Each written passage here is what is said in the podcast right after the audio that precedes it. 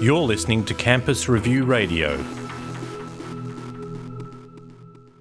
Your report argues that we should implement a 15% fee on help loans. So, can you outline how this would ensure sustainability in our student loan system? Well, at the moment, the student loan system is facing increasing costs, uh, primarily driven by increases in lending. And the big subsidies are really through the interest costs because people only pay CPI interest and through debt that won't be repaid. And what the loan fee is doing is tackling that interest cost. And so we estimate that over the, the life of their loans, most students will probably get between 16 and 19% of the value of the loan in interest subsidy.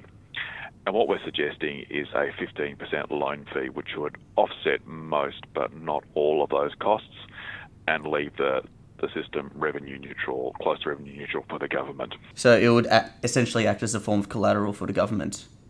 Well, it will cover the costs of interest over the life of the loan. So the government still faces the risk that some students won't repay. And of course, if they're not going to repay the principal, they won't repay the loan fee either. Would we see um, immediate monetary benefits for the government if, if this was implemented? We think there'll be small immediate benefits, and this will come from some people who currently choose to borrow money deciding to pay upfront instead.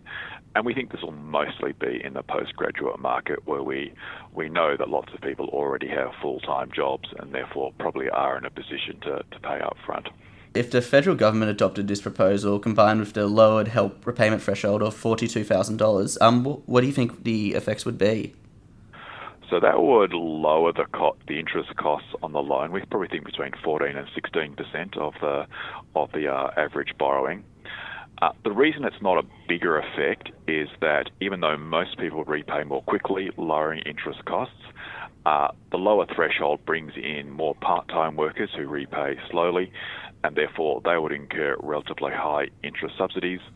At the moment, those costs are dealt with on the doubtful debt side. Statements from the Group of Eight and the Innovative Research Universities Group um, argue that students will be forced to pay the 15% extra um, for, their, for the university courses, but they'd get no they'd get no benefit. So, how would you respond to that?